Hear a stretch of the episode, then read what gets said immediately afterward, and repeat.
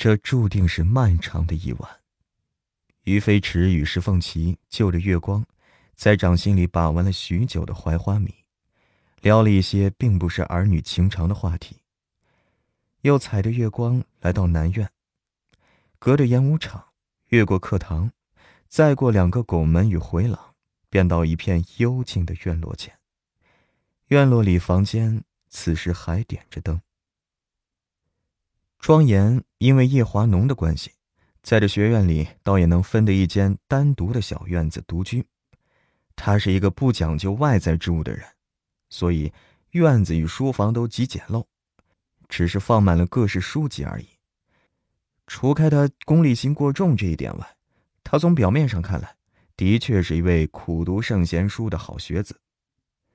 但也如于飞驰所说，在学院里。这样的人简直不要太多。现在学院的二百多号人，随便拎一个出来，人人都能讲出一段精彩的过往故事，再诉一番他们所遭受过的不公待遇，有着想要一改过往命运、重新掌握人生的伟大梦想。像庄严这样在家族中惯着废材变天才的殊荣而进入学院里的，也不只是他一个而已。而像他这样有着自己的目标与愿望的人，也太多了。或许是为了一报当年受辱之仇，或许是为了更高的地位、更多的富贵，费尽心机与努力的人，他也不是唯一。